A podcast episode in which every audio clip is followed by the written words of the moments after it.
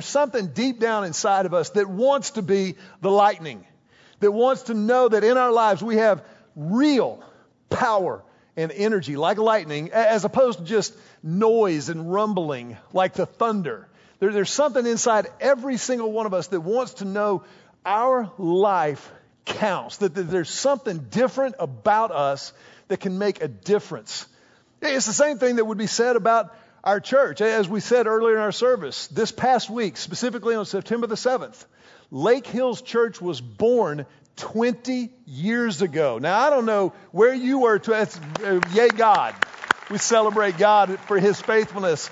And I don't know if you would have seen this on social media this week. I posted a picture of our team photo. This was our church the week before we opened the doors for public worship 20 years ago. That is Lake Hills Church 20 years ago. Now, real quickly, let me show you on the very end here is Emily. She had just turned three the day before this picture was taken, or the day before we had our first service. This picture was taken one week before our first service.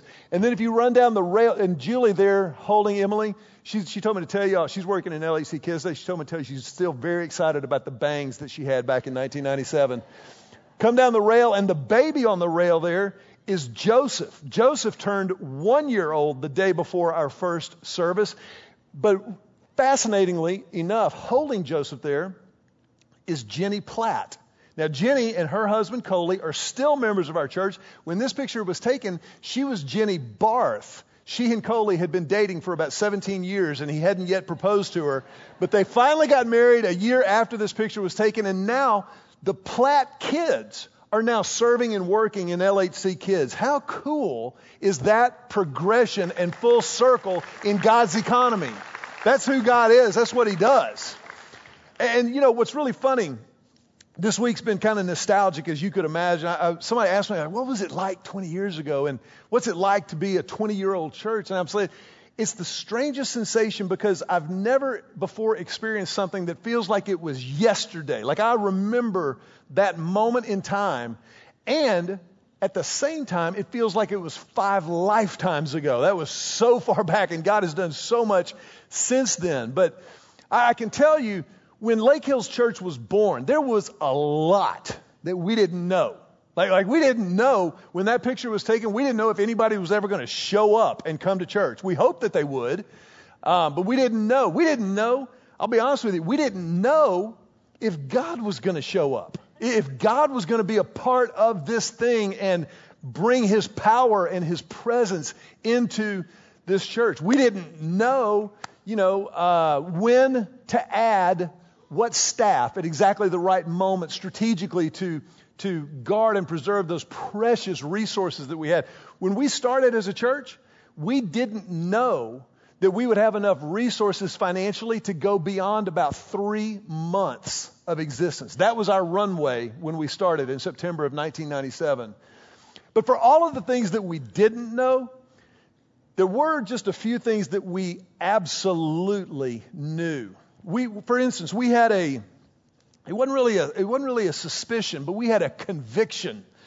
We had a deep and abiding conviction that, that God wanted to do something new, that He was calling us as a church family to do something unique and to redefine church for the city of Austin and beyond. We, we knew that the next generation would always be a priority for who we are and what we do as a church. We, we knew as a result of those two things that we would have to very deliberately, very intentionally choose to spend our financial resources, to work, to pray, and to ask God about decisions that we would make considering people who were not yet a part of the Lake Hills Church family more than we considered the already convinced.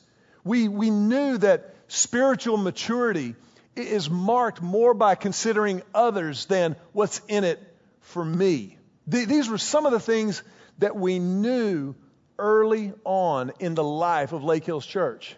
But over the last 20 years, there, has been a consistent learning and lesson out of these things that we knew and didn't know that remains really the heartbeat of who we are as a church family. And it's this. In order for us to redefine church for the city of Austin and beyond, that is beginning and ending and sustained only to the degree to which we are willing to redefine life personally, the life that you are going to live, the life that I am going to live according to what Jesus says about how our lives ought to work, what they, what they ought to look like, what, what we ought to be doing with our lives. If you've got your Bible, I want you to look in John chapter 10. John chapter 10 is going to serve as kind of a baseline for this entire series that we're beginning today called Normal is Overrated. Because if you read the words of Jesus, if you see how Jesus led and taught and ministered, you see that Jesus calls his people to anything but normal, as the world defines normal, as the world advertises and offers a normal life. In John chapter 10, verse 10, Jesus kind of begins to explain what this looks like by drawing a very sharp contrast between what he offers and what our enemy offers. Look in John chapter 10, verse 10. This is what the Bible says The thief, who is Satan, our enemy, the thief comes only to steal and kill and destroy. I have come, Jesus said, that they may have life and have it to the full. Some translations of the Bible will say, have life abundant and overflowing, a rich and satisfying life. And you and I know, 2,000 years after Jesus uttered these words, that the world does not have an abundant life to offer. The world does not have this kind of full life in mind and that so many of us, so many of us, too often choose to settle for good.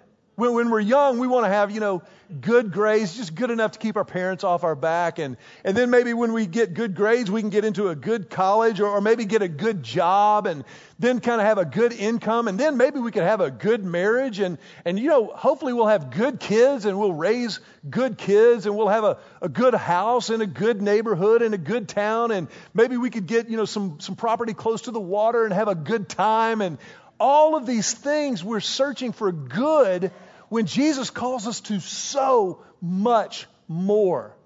You see, the fact of the matter is, in order for us to take hold of this abundant life, to, to reach for more than what is just normal, we have to be willing to abandon normal. We've got to abandon normal in order to embrace the atypical, the uncommon, overflowing life that Jesus Christ offers to every single one of us. Now, I had the good fortune when I was much, much younger to attend the University of Texas, God's favorite university. I got, I don't know what you're laughing at. I mean, when you just mow down San Jose State like we did yesterday, that's clearly enjoying the favor of God. Oh, you can go beat Ohio State. Who cares? We took down the Spartans.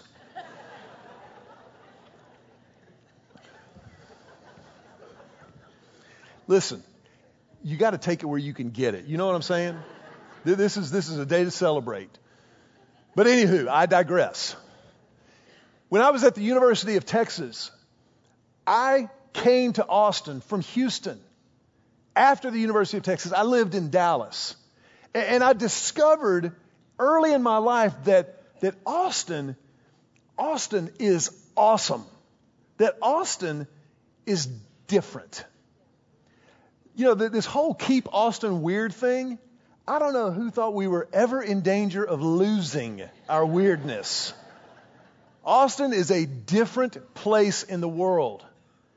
But how phenomenal that we get to be the church. We get to do church in this amazing place that we get to call home. And that we get to redefine church for, for what most people think of when they think of church. But we only redefine church to the degree that we redefine life as we live it out, as you live it, as I live it out. If you just think life is about having a good job and getting your kids on the travel soccer team, that by the way, they're going to charge you an arm and a leg for. If you think that's life to the abundant, you have missed what Jesus Christ offers. Now, I'm not saying there's anything wrong with athletics, kids sports. I'm don't get bent out of shape. But if you think your kids sports or cheer or dance or extracurricular whatever is going to be there for them and the gates of hell won't prevail against it, you are lying to yourself. I'm telling you, it is imperative that we understand what it is that Jesus calls us to, that we get to live this out day in and day out. Now, don't, don't raise your hand on this next one, but how many of us know that sometimes life gets in the way of what Jesus has called us to? How many of us know that sometimes there are things that impede the progress of God's work in our lives and therefore through our lives? And just, I don't want to spend a lot of time on this, but I think it's important to just mention a few of the things that can get in the way. Sometimes people get in the way of God's calling on your life. Now, don't elbow the person you're sitting next to or, or think that you need to go do something drastic in this moment. I'm just throwing it out there. Sometimes people get in the way of what God wants to do in your life. The people you choose to hang out with, the people you choose to allow to speak into your life, need to be people who want God's abundant, overflowing life for you in order for you to spend time investing in them and them investing in you. You have to decide that you're not going to let anybody get in the way of what God wants to do in your life and through your life. Sometimes, uh, another thing, sometimes possessions can get in the way. Sometimes we can allow our material needs, which God knows we need them. Jesus said that over and over again throughout his ministry. He knows we need clothing. He knows we need food. He knows we need shelter. But a lot of times we can allow those things to cloud our vision, our, our vision of what God has for us in this life. Sometimes expectations get in the way. What we think other people expect of us. Maybe a, a, parent who's not even alive anymore. We don't even realize that we're hearing their voice on loop in our minds as we make decision after decision, career move after career move, family decision after family decision those expectations. Sometimes the expectations are real. Sometimes people do expect certain things of us. Sometimes we imagine other people's expectations. We, we create them out of thin air. And we allow those created, imaginary, or real expectations of other people to get in the way of what God wants to do in our lives. Let me ask you a question. How many of you grew up maybe reading the King James version of the Bible. Let me just see a show of hands. If you, some people will tell you that's the only real version. Everything else after that is, you know, hippies and, and kumbaya. But you know, the King James version is the these and the thous. It, it was written around 1600. King James of England authorized this translation of the Bible into English out of the Greek and the Hebrew and the Latin. But there's a passage in Proverbs chapter 29 that is so directly, spot on, that the King James, I think, really breathes life into this idea of normal being overrated. In Proverbs chapter 29, verse 18, the Bible says, Where there is no vision, the people perish. Where there's no vision, the people perish. Now, this verse has been quoted for centuries. For centuries, people have been saying, Well, there's no vision, the people perish.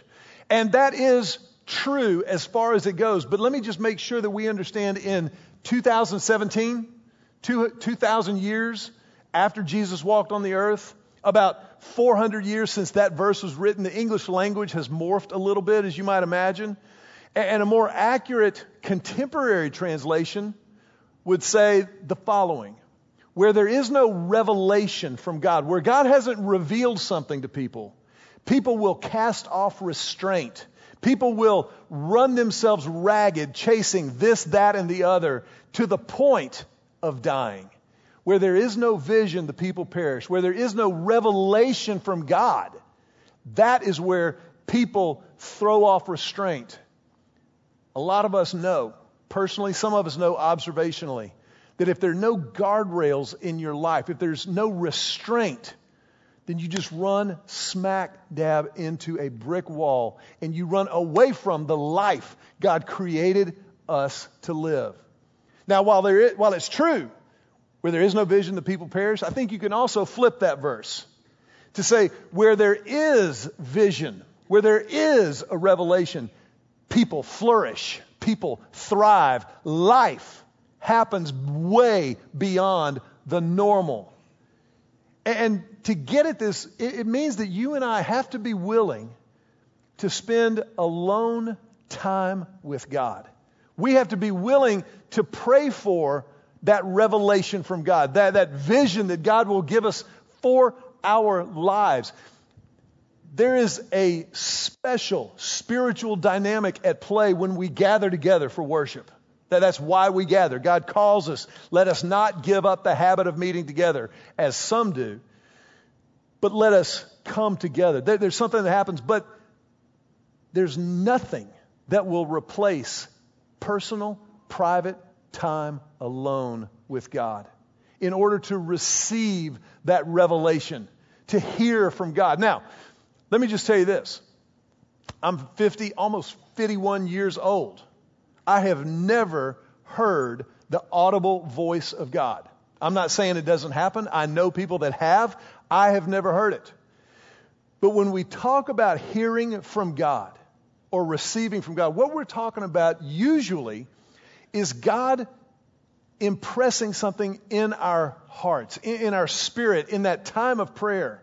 Prayer is not only us praying to God and giving God our worship, our requests, our confession, it's also receiving. It's also sitting and being still and asking the Holy Spirit to lead us and guide us and direct us. And in those moments of quiet reflection and reception, we see God move as only God can move.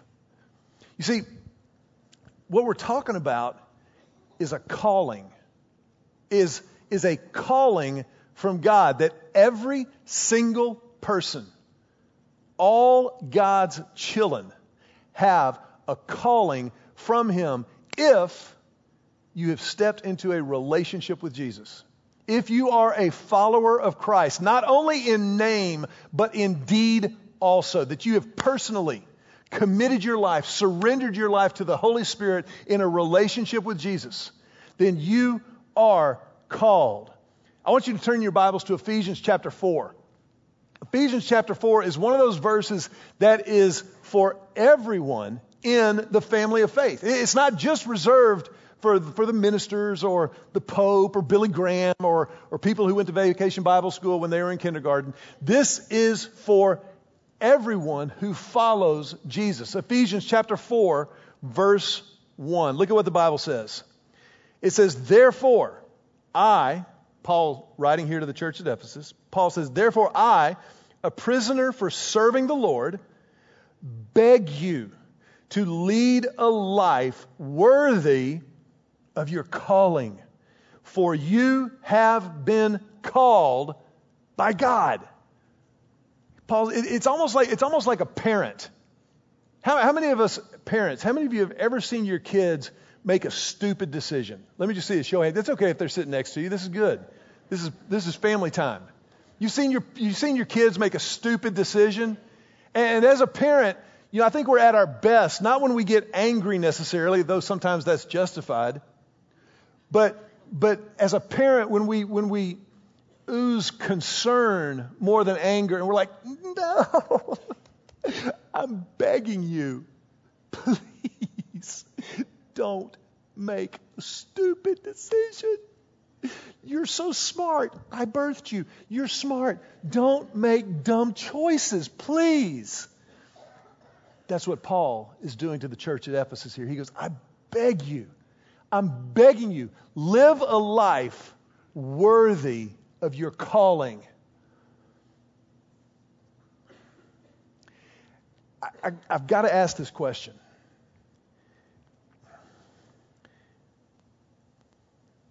does my life, does my life convey the value of Jesus' death, burial, and resurrection? Is what I'm striving for, what I'm working toward, what I'm after, is that worthy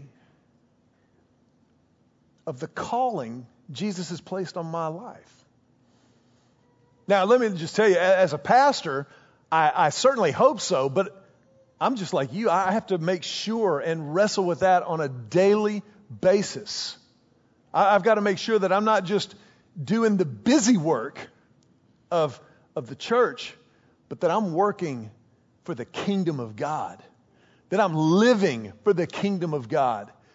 That, that, that my marriage is something that is, is helping and enhancing and beautifying the kingdom of God. That my parenting and my pastoring, whatever I choose to do, is genuinely worthy of the calling of God.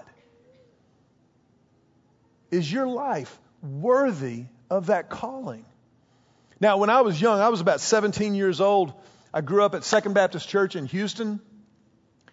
And I was very, very blessed to grow up in a home that loved God, that loved His house, the church, and loved His ways. And so I was relatively young when, when I discovered my calling in life. I, I know the reason God created me is to help the church be everything Jesus intended it to be.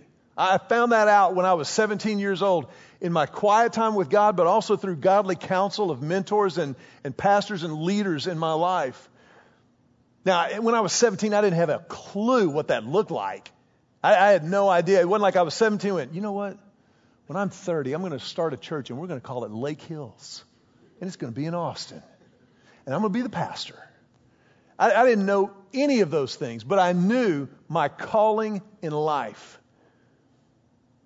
And so, in, in, the time that we've got left, I want to just I want to speak to you directly about your calling in life. And we've kind of got a long-standing tradition around here. We're, we're going to use an acrostic. Early on in our church's life, we were called the Fellowship of the Acrostic. And what that means is we use this thing to, to remember how to live out this extraordinary life. And so I want you to take out your programs that you got when you came in and just down the left-hand side, just write the word call. C A L L just somewhere on that notes page inside your program. And because we're celebrating 20 years of existence as a church, we're going to make this a little interactive, okay?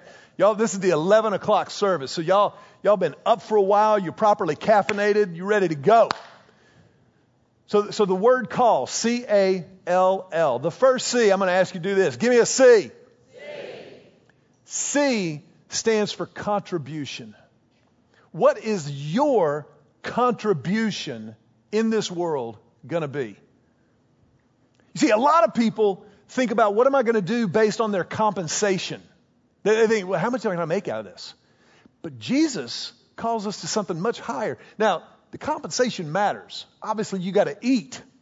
But ultimately, the question is, what's your contribution going to be? What is it that God can do through you uniquely in this world? What are you here to offer to the world. That, that's the first step you take in discovering, in discerning your calling.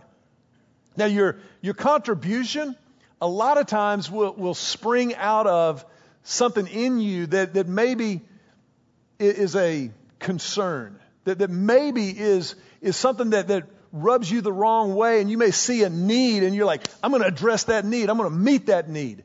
That probably is a good road sign or signpost on the way to your calling. What's your, what's your contribution going to be? A, give me an A.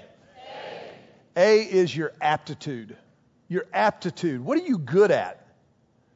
Well, what is it that, that, that you just kind of, you know, you don't have to think about it a whole lot. It just kind of comes naturally to you. Doesn't mean that you don't have to get better at it or you don't have to work, but it means you've got aptitudes. You've got certain gifts and talents that you were born with. That again is, is something that God uses to direct you. He uses it to direct me toward the calling on our lives. Our aptitude, that's, that's, what, we, that's what we do well. That's what we, we get fired up about. L. Give me an L. L. L is what you love. What are you passionate about? What, what is it? When I was in high school and kind of trying to figure out my calling, I thought about being a coach. I thought about being a basketball coach. And I would have loved to have been a coach. But I, I made an observation. I noticed that I spent a lot more time with my basketball coaches than their families spent with them. And so for me, I didn't love coaching enough to do that. Now, I don't work any fewer hours as a pastor than I would have as a coach, but I'm with my family a lot more.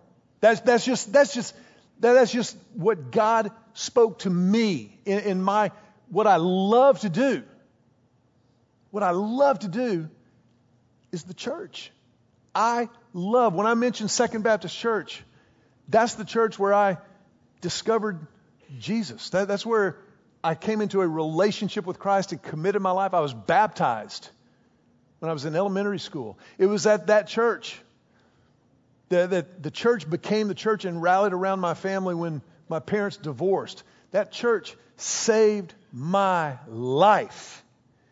That church is where I was called into to full-time vocational ministry. That church is where I met my wife, Julie. See, I owe the church a debt I'll never be able to repay. I love me some church. People say, oh, well, sure you do. You're a pastor. You kind of have to. Let me explain something. I don't love the church because I'm a pastor. I pastor because I love the church. And I love what we get to be and what we get to do. Now, C A L. So far, we've just got a cow.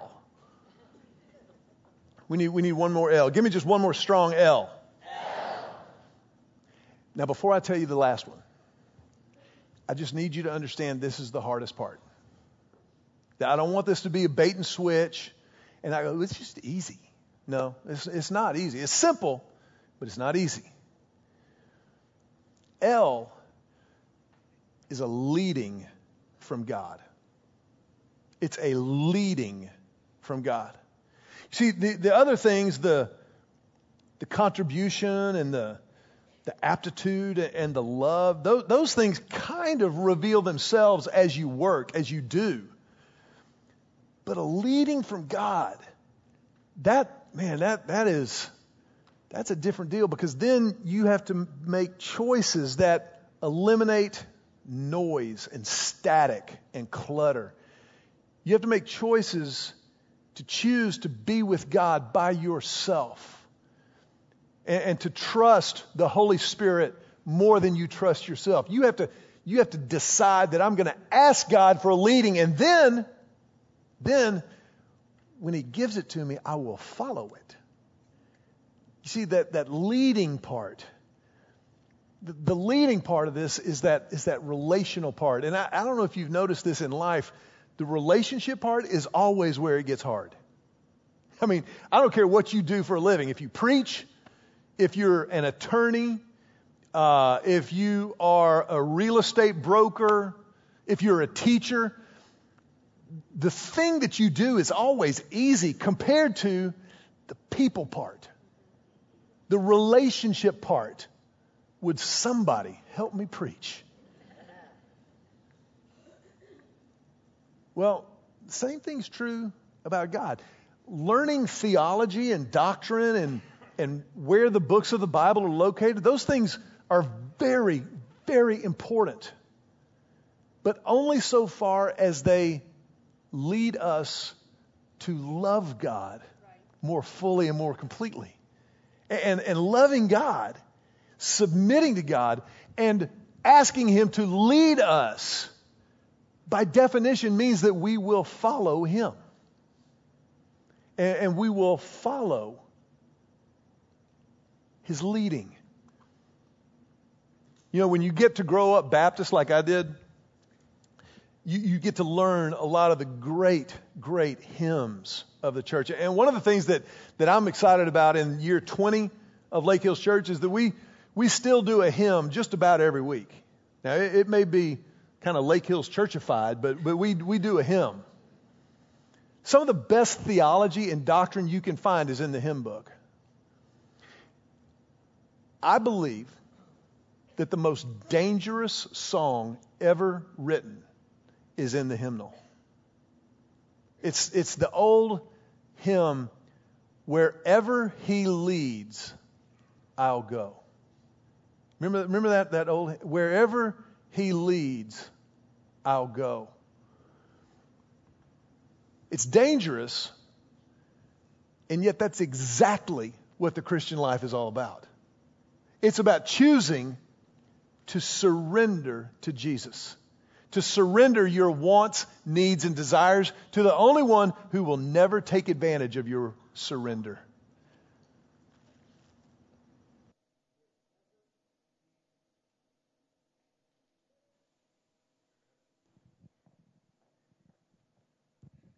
Thanks, Deanne. Wherever he leads, I'll go. Wherever he leads. Wherever he leads. This is the calling for everyone who comes into a relationship with Jesus Christ. This is the opportunity for every single one of us to redefine not just church, but to redefine life for the city of Austin and beyond. As we live out this gospel, the good news of Jesus Christ in everything that we do. I want to ask you if you will bow your heads for just a brief moment. And, and in this moment, as a church, we want to give you the opportunity to step into that life that is truly life. To step over the line of faith, to choose to trust Jesus more than you trust yourself. If you're here today and you've never done that, then we want to just invite you to pray right where you're sitting. Just in your own words, talk to God and say the following. Just something like this, silently talk to Him. He, he's perfect. He'll hear you. He knows your heart already. But just say, Jesus, I need you. I commit my life to you and I will follow you from this moment forward. I confess my sin to you. All of it. In order to claim your forgiveness. All of it. Jesus, from this moment forward, I will follow you. And I give you my life.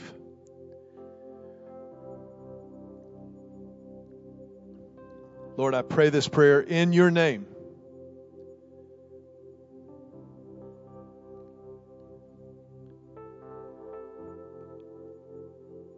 For just a moment, I want to ask you to remain with your heads bowed and your eyes closed because this is a sacred moment.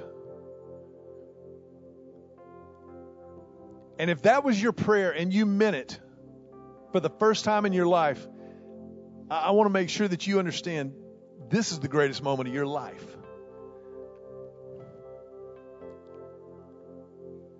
And as such, I want to ask you just to do a couple of things very, very briefly before we dismiss. If that was your prayer and you meant it, I want to invite you, first of all, to fill out the connect card that's in your program. Just, just right where you are, just right now, just start to fill that out. You'll notice about halfway down, there's a, there's a place there to indicate I've committed my life to Christ this week. If you will fill out that card, and before you leave, just tear it off at the perforation and hand it to one of our ushers. Or you can give it to someone who's underneath that little blue canopy out underneath the big porch on your way out. What that does is that allows us just to help, to come alongside at whatever pace works for you as you take the next step in this new relationship with God. But the second thing I want to ask you to do is both is for you and the church, your new family of faith. If that was your prayer and you meant it, as our heads are bowed for just another moment, would you raise your hand? Just raise your hand and hold it up high for just a moment. And in that act, what you're doing is a couple of things. Number one, you're stamping this moment in your life to know that it was real, that it happened. Because I promise you, there will come days of doubt or, or uncertainty. But just that physical act of raising your hand is to remind you that, you know, that, that happened. That was real. On September the 10th, 2017, I did that. But the second thing that it does is it stamps this moment in the life of our church. Because for us, there is nothing more significant, nothing more important. The whole reason we exist is to grow the community of Christ one life at a time. And so we honor that and celebrate that with you. As you put your hands down, our family tradition is we like to put our hands together to tell you, welcome home. Welcome home.